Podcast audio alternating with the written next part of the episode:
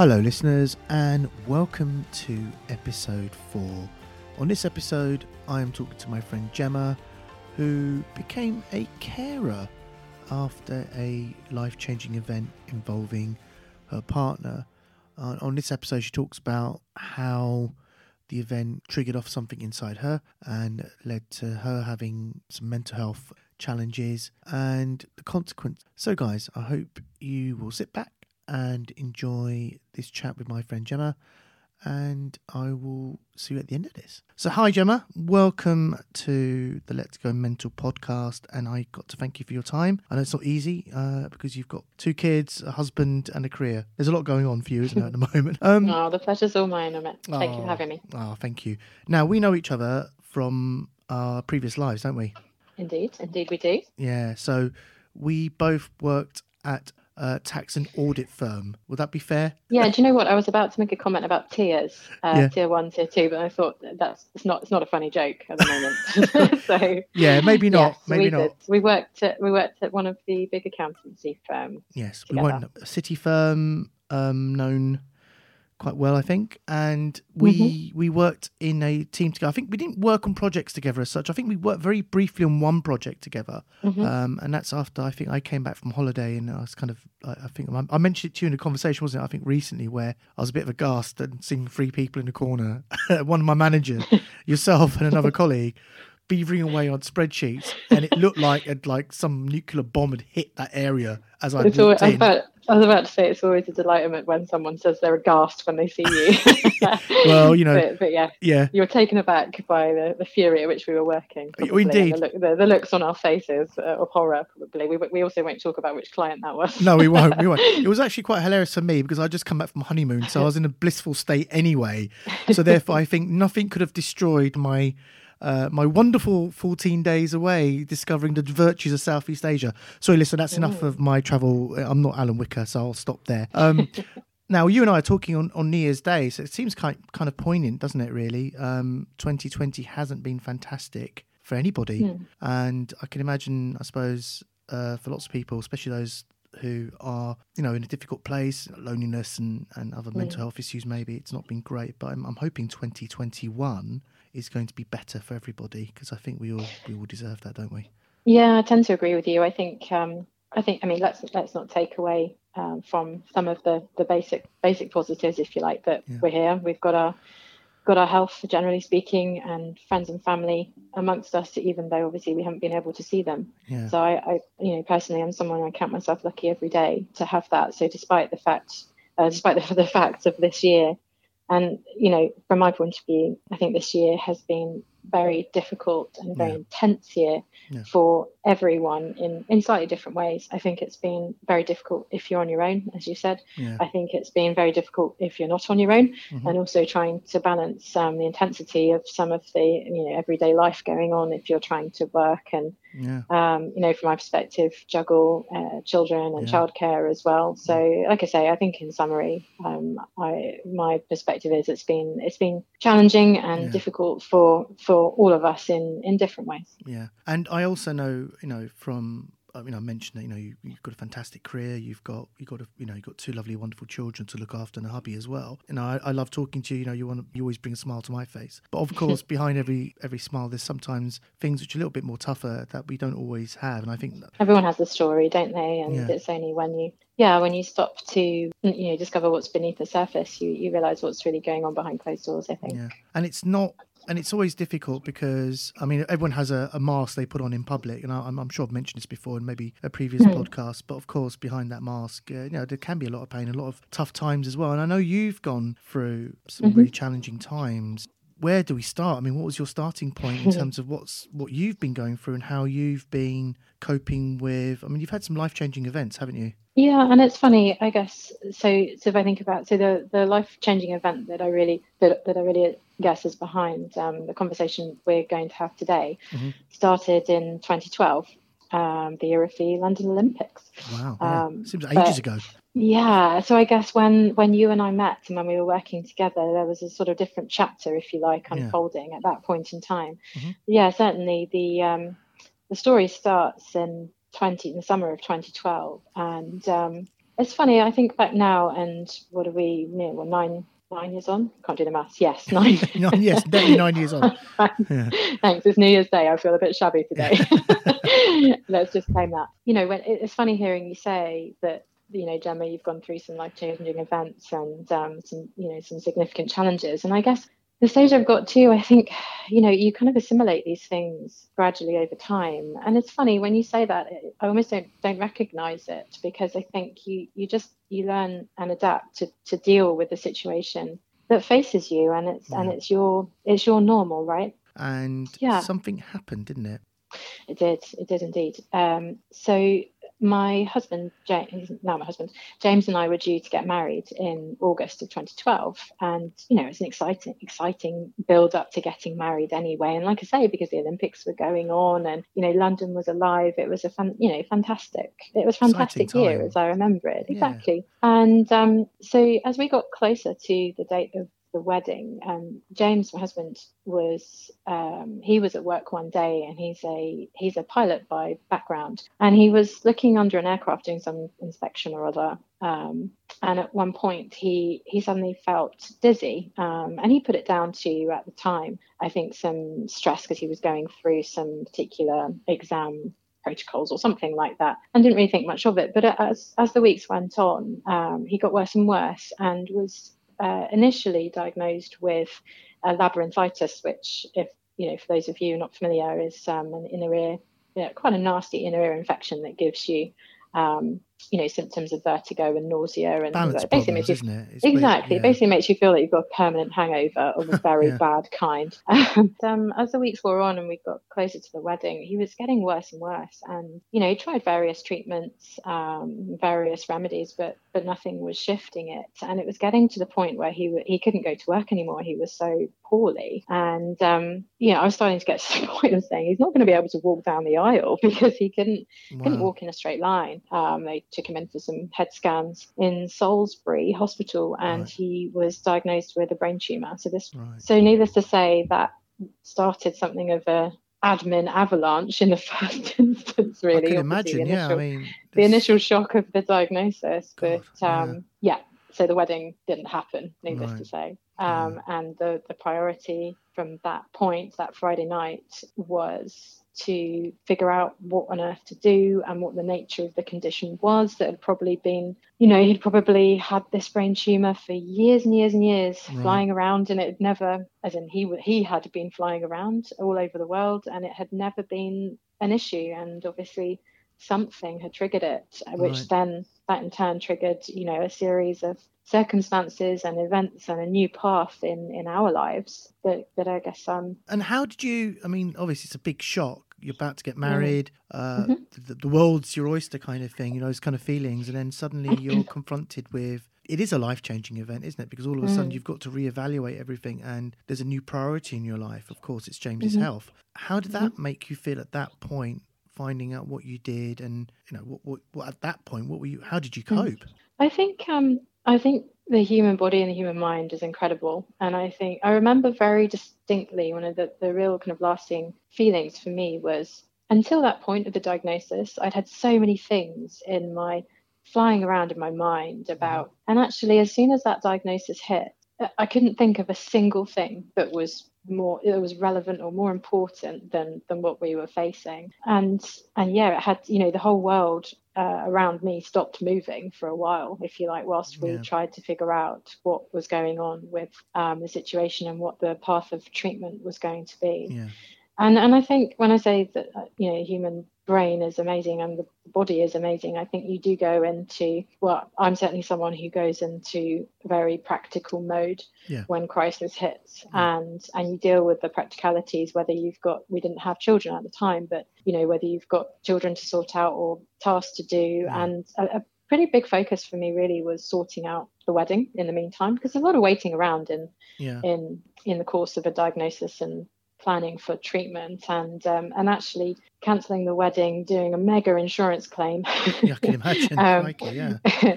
yeah, um, was was quite a big task. Obviously, breaking the news to all of our family and friends, and and actually, one of the things that I I really found difficult was managing other people's emotions around the shock of something like that. And and I think the way I coped was to be pretty pretty matter of fact and yeah. quite removed from it in a way. I remember I remember people saying to me, Gemma, it doesn't feel like you're not you don't seem to be upset, you don't seem to be in shock. And I think these things hit later yeah. often because in the in the thick of it you are just dealing with what you need to deal with and the practicalities and getting through the days really uh, there's always that flight or fight yeah, uh, reaction so in your instance mm-hmm. you, there was a version of the fight which is i'm not going to let this thing mm. uh, I, have just got to get on with it and as you said you were very mm-hmm. practical in, in having to deal with those mm-hmm. steps but of course that can't last forever because then at some point the emotion Absolutely. will take over won't it and yeah yeah and did you have a lot i mean it sounds like you had support around you i mean what what what's really compelling about what you've just said there is the way in which mm. you also had to break that news to others as well as dealing mm. with mm. and James of course because James has got to deal with this you've got to support him yeah.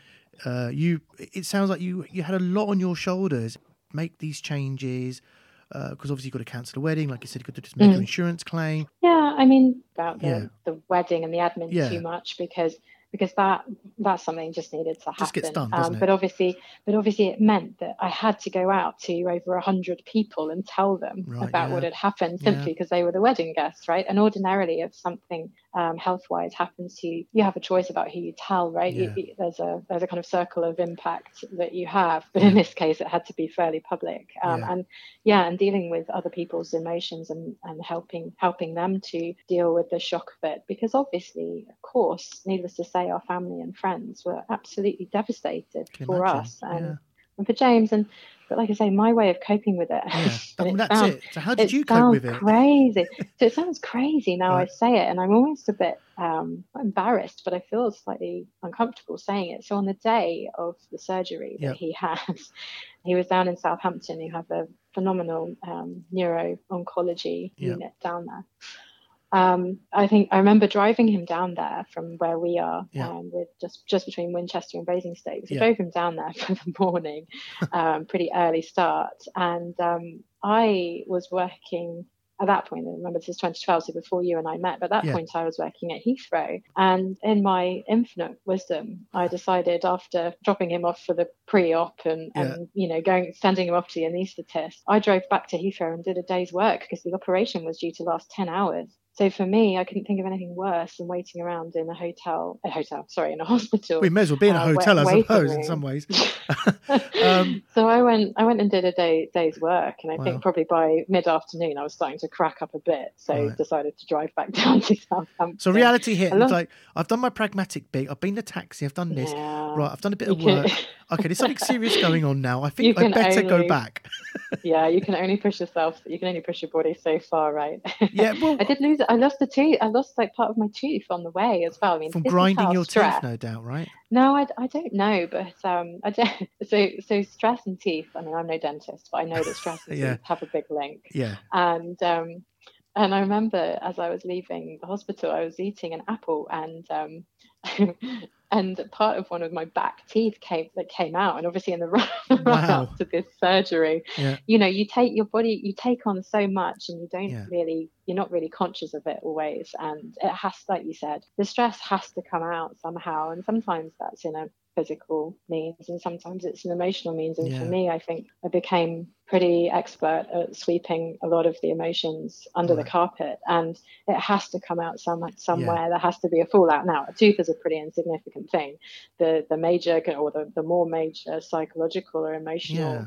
fallout happens afterwards and and yeah i can certainly talk about that so the good news, of course, uh, the surgery was a success, from what I gather, yep. from what you're telling me. And yeah. So what? Yeah. So what was then the next stages in terms of? So obviously it's now recovery. Uh, you still got marriage to think about, but I guess that's on the back burner for a little bit. But from your own point of view, so, but then, so you went to work, and then, but what else did you do? I mean, did you get have anyone? Did you obviously you got your friends and you got a circle of uh, close family, of course, who who will probably put an arm around you and support you and do the best you can. But was there anything else you found that you needed at that time, apart from just? I mean, I, it sounds as if you didn't, you weren't alone, but you certainly realised actually, like you said, at breaking point. I think you mentioned and there was something probably going on inside you that you recognised I need some support with. Maybe I mean, that, did that ever occur to you, or that sounds really think, harsh? Not occur to you, but yeah, did it? Did something get triggered in you to say, actually, I'm not comfortable with this, and I think I need a bit of help, maybe? Mm, not at the time. Yeah. Not at the time. It was only a couple of years later that um, I realised the impact of this whole evolution. And yeah. in a nutshell, when I say a whole evolution, so to, a lot of people have had to cancel their weddings this in 2020 yeah. because of the pandemic. So yeah. so that would be pretty or, or, cancel significant events in their life. Let me not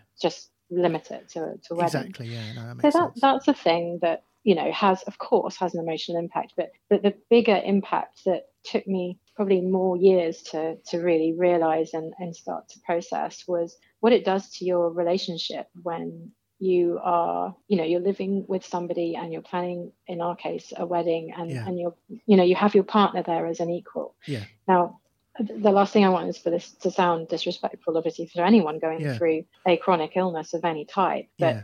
if you're then put into a situation where you are caring for your partner yeah. and trying to attend, trying your best to attend to the needs that they have yeah. and dealing with all the logistics. In, in our case, James wasn't allowed to drive, obviously, for um, quite some time after surgery. So he um, wasn't, he didn't, he had his driving license removed for a year. And right. and that's pretty limiting for somebody, you know, if you live in a fairly rural place Area, like we yeah, do. Yeah. Uh, there's no tube to jump on. Um, he was he ended up going back to work first part time and then built up to full time. But yeah. just for the simple logistics, when your partner is no longer able to have that independence for themselves, yeah. um, and obviously in the immediate stages of recovery, just silly things, things you used to share that you know whether it's domestic chores or cooking yeah. or admin or just picking you know picking picking up some milk on your way home from work or whatever it might be suddenly if somebody is physically and logistically limited um, yeah, you've got to you've got to suck it up and fill the gap, um. Which you know is is is a is a challenge over a sustained period of time. You know, we can all we can all do it for a, yeah. short time, but but but if you have to manage that for a sustained period of time, it really starts to change the dynamic of your relationship, and that's something that that we certainly lived through. Um, did you feel? Other... Do you feel that you're starting to become resentful to James? Maybe. I mean, I know it sounds. Mm. I know where I've well, we talked about my my relationship breaking down, and because I was mm. unwell, and I felt that on the other side, my partner was resentful towards me for being unwell, mm-hmm. right? And then mm. for her to have to pick up everything while mm. I'm recovering. And the reason why I'm mm. asking that is that because I, ha- I I felt that experience, and I felt I feel a degree of guilt over that as being yeah. the person unwell, and then watching my partner also yeah. suffer because they're having to do a lot more, and they're they're feeling yeah. the strain. Yeah, I, I know that that James um, felt guilty and feels guilty to some extent to this day about the let's call it the additional kind of workload, if yeah. you like, that that it caused for me. Now, in my case, I can honestly say I I did it out of love and out because well, because yeah. uh, big because I and I, I don't I don't recall ever feeling any resentment directly towards him for yeah. the situation because I, I firmly recognized it wasn't his fault. Of course, he hadn't done it by design. Yeah. And and of course I was going to pick up the slack. You know, I'm, I was and am his partner. Of course I'm going to do it. But it's now, hard, right? That does that doesn't that uh, that makes it sound like I'm painting myself in a sort of holier than thou. Like what I was about to say is the way it played out for me yeah. is that when I I I found it really hard and had those sort of feelings of um, maybe bitter feelings, if you right. like, when every single day somebody would ask me, uh, you know, care, caring, um, yeah. um, somebody w- uh, would ask me about James every single day. How is he? Right. Oh, you know, it must be so hard for him. Those those type of comments, and after a while, that really started to burn me. It really did because when somebody is under the care of a hospital or yep. under the care of health professionals, they are, of course, they're struggling yep. probably with their own mental well being. Of course, they are. But actually, physically and logistically, they're pretty well cared for. Yeah, because, and that yeah. that's the bit that you have to pick up as a partner. So uh, the, the resentment for me played out in a bit of a bitterness and an um, unwillingness to, to want to really talk about the situation because which again is bad but my big driver was just carry on and just not forget about it but just move on and keep pushing forward. So just keep going, um, just keep going, and keep, yeah, and it and it made me and and I remember this causing a problem between James and myself because I didn't want to talk about it anymore. I was right. so done with it. I just wanted yeah. to talk about something else because I was so I found that I found the pity that people approached me with and us with yeah. as a couple. I found it really, I found it really suffocating. And of course, right. it wasn't their fault, but I didn't, I, st- I didn't want to be in a place of self pity. And if people, no. people are being sympathetic, and often it can come across as pitying, yeah. um, and that makes you feel really. Well, it makes me. It made me feel at that point in time pretty sad. oh, sad, right? just, okay. Just a bit, just a bit, not pathetic, but um, I didn't, I didn't want pit, I didn't want pity. I, I kind of, like I say, I'm a very practical person, yeah. and I just wanted to not fix it per se, because with chronic health conditions, you you appreciate you cannot just fix them yeah. overnight. Of course not. Imagine. But I just wanted to crack on with life and enjoying life and not dwell on it. Now, that's it's good and it's bad, right? Because yeah, actually, absolutely. you need to rec- you need to take pause and take time to recognize the severity of what's happened. And I guess my my error, if you like, in just carrying on and you know driving forward with everything was that a it probably made James. Well, I know it made James feel at points that um, I was uncaring because I didn't want to talk about his situation all the time yeah. anymore. That could be quite and hard, right? I, I think so. I appreciate it now yeah. um, more than I did at the time. Uh, it can, I think it probably uh, made me at the time come across, like I say, maybe slightly uncaring and, and slightly callous towards the situation. Right. Just because that was my coping mechanism. I, I, didn't want yeah. to dwell on something that was so devastating. Yeah. You feel that I don't want to be a victim. I'm not being. I, I mm. and when people offer sympathy, they don't sometimes realize. Yeah. I've experienced that mm. that they're kind of victimizing you. And whereas you just want, look, just if you can run out and get me some milk, maybe, or maybe give us a call and say, Do you want some help with mm. shopping if you're busy? Or I'm happy mm. to do that. It's not just about, Oh, I'm so sorry to hear about that. How are things? You know, yeah. And it can, people don't know what to say. They yeah, don't know what difficult. to say, and I don't, I don't blame them. I really don't blame them because I wouldn't have known what to say. I still don't always say the right thing at all. Sure. Um, but but but you don't. You know, it's a it's a rare thing that happened to us, and. Yeah I think until you've been through some kind of difficulty mm-hmm. or challenge of your own, you don't know what to say. And um, it is difficult. You're right because and therefore people, some people stay away. Now yeah. we were we were incredibly fortunate to have incredibly supportive friends and family around. Yeah. But there does come a point where people treat you very gently, which is which is lovely and is right. but yeah, people don't people don't know what to say anymore. And like you say, over and above anything else, and, and this really doesn't take away from the support we were yeah. given by friends and family. Yeah. Um, I didn't want to be a victim, and that made me just sweep it under the carpet. Yeah. By doing that, though, what I mean, you talked about how you were starting to feel. I want, yeah, you were saying you I was starting mm. to feel bitter about what happened, mm. and maybe your li- your life is now being put on hold in effect, and those dreams and hopes you had to do together. Yeah because of mm-hmm. this thing because you now become a carer that's what it is isn't it fundamentally you become mm-hmm. a carer your needs and wants have to i, I don't want to say come second but take a back seat right yeah, yeah. take a back mm-hmm. seat and you've got to be you've got to be the i guess the strong one the one that's kind of holding the fort together the one that's having to i suppose to some extent also keep those dreams and hopes alive. But i mean were you able to do that? I mean could you see that there's light at the end of the tunnel out of this, and if I can get through it, and mm. I'm and I'm getting the support? Because yeah. clearly you were getting the support, and I know you're such yeah, a resilient and you know I know you're one of the most bubbliest, most wonderful people I have in my life, and I'm very grateful for that. And I do generally mean that because every time I talk to you, you always bring a smile to my face. I've never ever heard you moan or get angry about anything, and it's a testament to your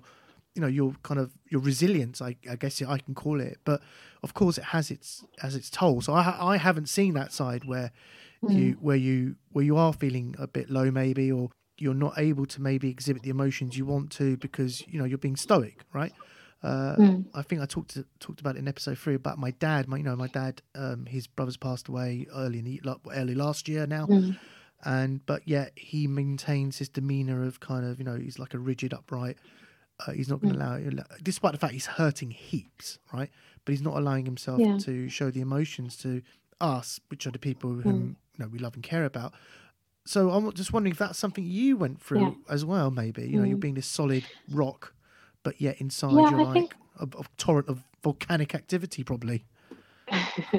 I'm an admin machine, basically. so sorting, sorting out logistics will keep me going for a long time. Right. Um, no, I think I think so. What you've described does sound familiar, but for me, how how it played out was, like I say, several years later, where yeah. if I if I was putting on a stoic a stoical face or a resilient face, it, it wasn't it wasn't an act. I don't believe for me that was just my way of coping. It coping, wasn't that yeah. I then I didn't then dissolve when I got home and I was on my own or anything like that. Right. Um, but for me, the way it came out years later was probably realizing and, and me starting to experience some signs of anxiety in myself that I right. recognized that made me think I, I, need to I need I need to sort myself out. Yeah. I need to deal well, with. You need this. help. You need some support, um, don't you?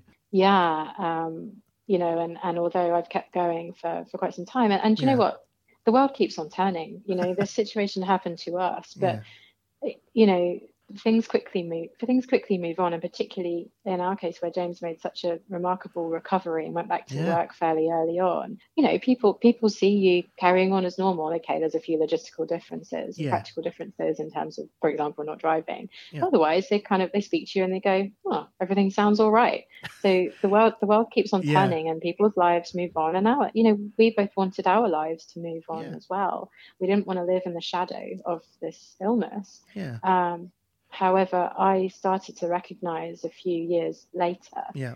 that I was experiencing um, yeah. symptoms that weren't normal for me. So, yeah. if I just give you an example, they always say sleep is one of the first things to to take a hit if you're yep. if you're under stress or you are anxious and I've always been an absolute champion sleeper. You know, a bomb could go off next to me and I wouldn't wake up. But what I started to find was that I was lying awake at night in bed next to James and I could hear him breathing.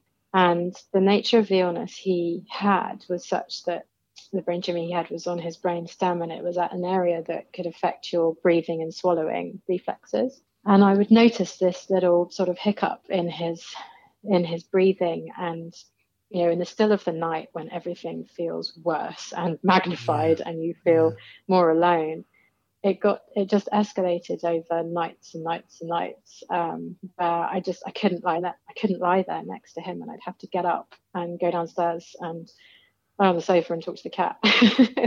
um, so you've got and, these heightened you you're you're becoming now yeah. super sensitive to any because obviously mm-hmm. you had this experience and the severity of what's happened to James, you're now like mm. super sensitive to anything that might be potentially seen as yeah. a threat, right, to his well-being and of yeah, course your well-being. These, these, triggers that you that you have, and I don't think I realised it that um, that this particular symptom was associated um, with his condition. Right. Obviously, hiccup hiccuping is perfectly normal in. Yep. In pretty much all of the population, but for him in particular, this was a, this was a trigger for me and um, it became a real problem for us because he knew that um, that whenever it happened during the day or the night, yeah. it would set me off on on this on this track, and he would then try and hide it from me, wow. which I knew he was trying to do, oh and uh, because he was trying to protect me, obviously, and and I won't, I'm I'm I'm not going to sit here and say that, um, you know, I, I suffered with really bad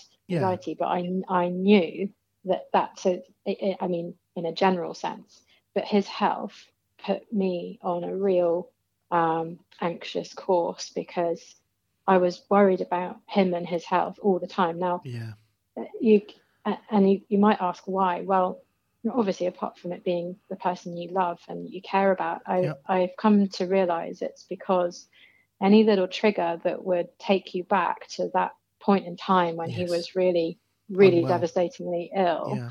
Um, it reminds you of the life that you thought you were going to have and the track that you thought your life was on. Yeah.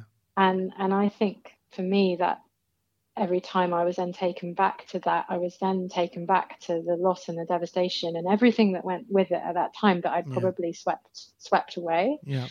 Um, so it was like I say, it was a real trigger for me. And I after some time realized that not living uh, as fulfilled a life as you could do. And, um, you know, and I, I actually sought help for it when we were working together, and possibly you never knew because I never shared it openly. You know, we were lucky enough. Yeah, I mean, this was what com- company we worked for. Yeah. This, so this was in 2015, maybe or 2015. Because yeah, I joined in 2014, didn't I? I joined in in the kind mm. of the early summer of 2014, and I think you may have joined yeah. in the autumn actually thinking about it? I joined. I, am glad it was memorable for you. I joined in May.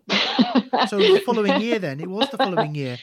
Yeah, so yeah, yeah, no, it was May May 2015. I joined, right. and um, I thought so. It's at that point in time, um, just in a nutshell, James had had a recurrence of the condition that he had. Oh God! And we knew that he was going to have to have further treatment. Now, and that kind of started the whole thing over again really oh, and you know no. you think you yeah. think you've you think you've put the lid on something and you think you've got it under control and then that really opened it up and in the meantime like i say life life admits that we did end up getting married yeah, well, and i yeah. suffered a number of um, i guess difficult challenges myself with my own health i'd sure. had an ectopic pregnancy and a miscarriage which um, you know again i think i'd I'd got to the stage where James's health was always the trump card, really. Yeah. So again, anything that happened to me, I hadn't, I just kind of swept away because the kind of status normal was to be worrying about James's health, not mine.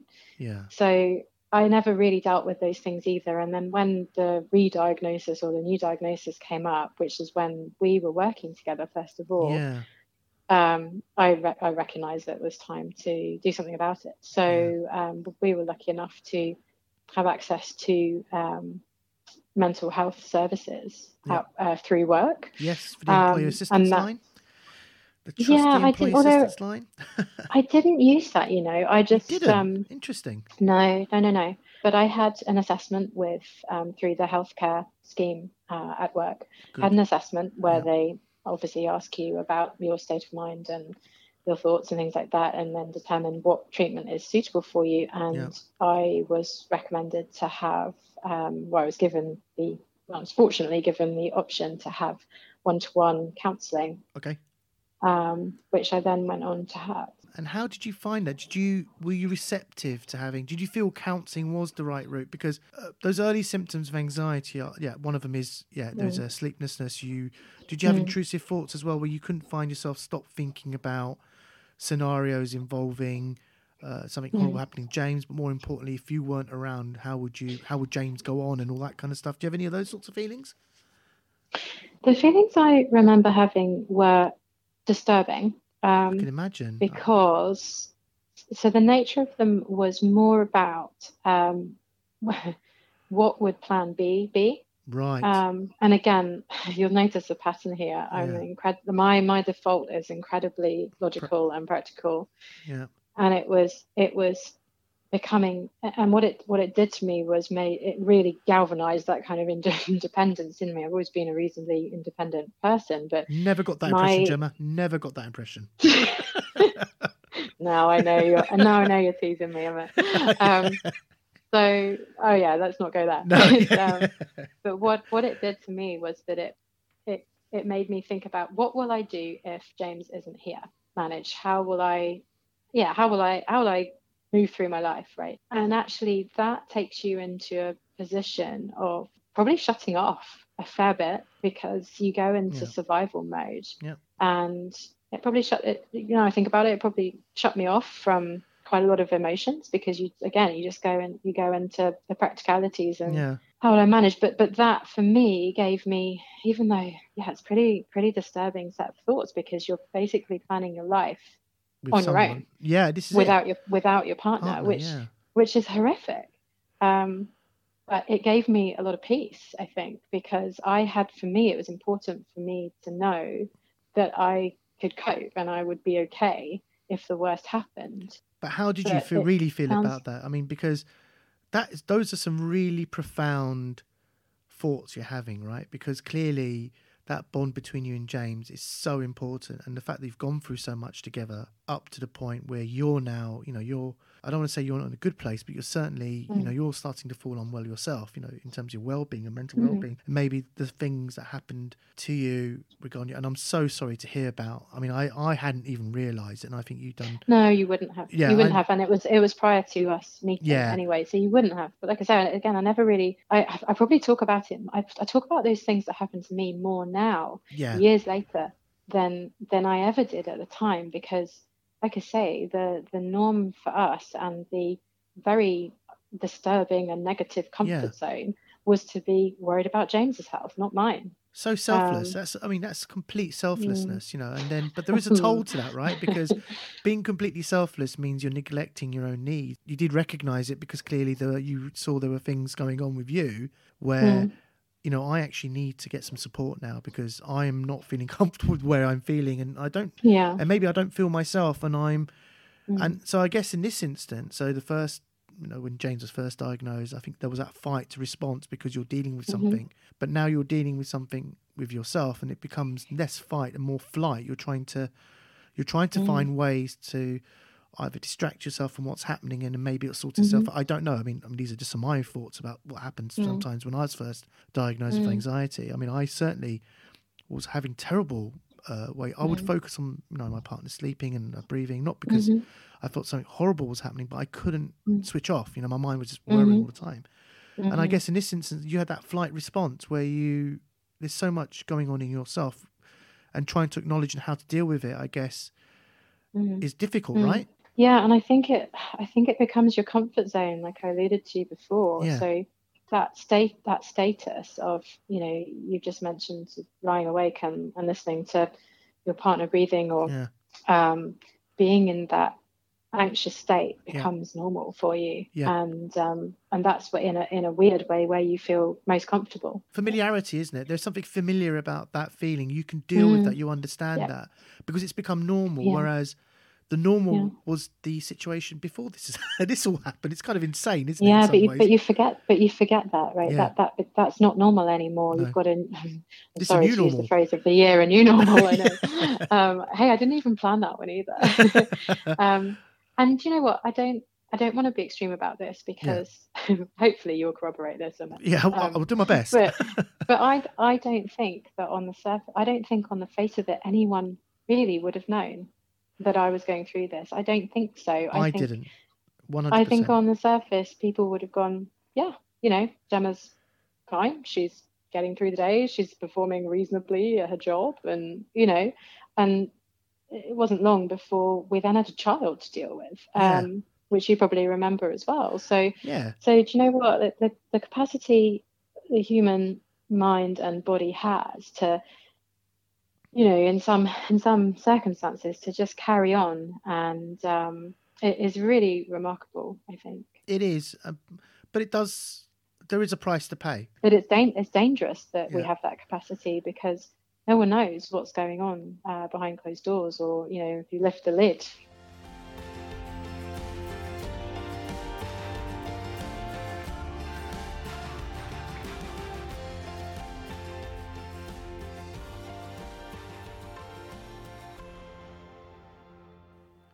So there you go, listeners. That was episode four, and that was a chat with my friend Gemma.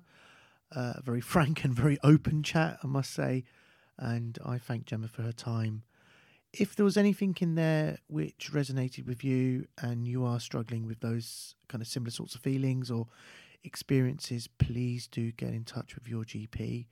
Um, at the same time, if you are really struggling in the short term, either call the Samaritans, which is uh, 116 123. They will listen to you and at least give you some support in the short term. But there's also uh, the NHS, and you can call them on 111. So there you go. I look forward to uh, you all listening in on episode 5. I hope you can all stay safe and take care. Cheers now. Bye bye.